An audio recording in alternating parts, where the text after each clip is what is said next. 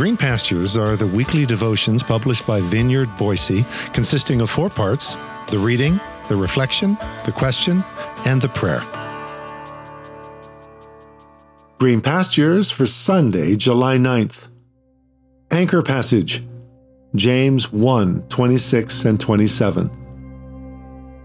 So now we come to it.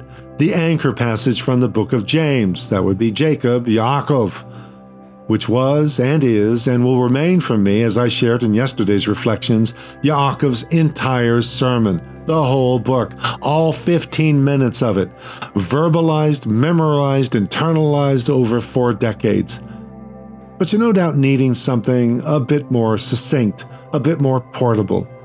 So here it is the capstone pearl of the first chapter, the pearl that very much serves as the centerpiece of the entire necklace threaded on this string of Jacobean consciousness that we know as the Book of James.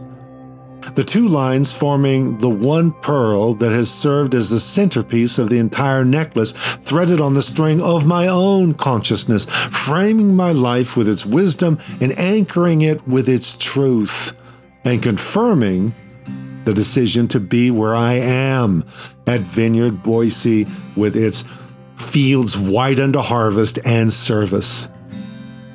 Two lines, two verses out of 108. We're going to read these two lines in three different translations, pausing a few moments between each reading. See what you see and hear. See what words pop. See what strikes you and stirs you. See what questions it raises, what rabbit trails it sends you to explore as you, like a merchant seeking goodly pearls, considers carefully this one pearl of great price. James chapter 1, 26 and 27 from the King James Version. If any man among you seem to be religious, and bridleth not his tongue, but deceiveth his own heart, this man's religion is vain.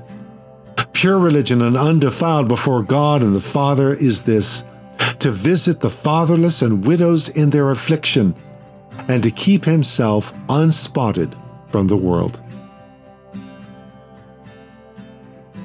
James 1 26 and 27 from the New International Version. Those who consider themselves religious and yet do not keep a tight rein on their tongues deceive themselves, and their religion is worthless. Religion that God our Father accepts as pure and faultless is this to look after orphans and widows in their distress, and to keep oneself from being polluted by the world. James 1 26 and 27 from the Message Translation. Anyone who sets himself up as religious by talking a good game is self deceived.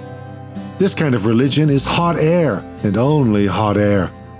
Real religion the kind that passes muster before God the Father, is this reach out to the homeless and loveless in their plight, and guard against corruption from the godless world.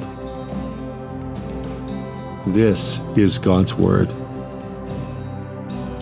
Lord, drop these words like four anchors over the stern of this boat called life Anchor us in each line that we may avoid the jagged rocks of our times, so that you may bring us safely to the shores of kingdom come. Make these truths our unbreakable spiritual lifeline, passing through the veil of time and eternity, no matter what storms may rage around us or what doubts may dismay within us. Let me take hold of this hope in you, even as you have taken hold of me, and in so doing, Empower me to embody real religion that passes muster before you. Through your mercies,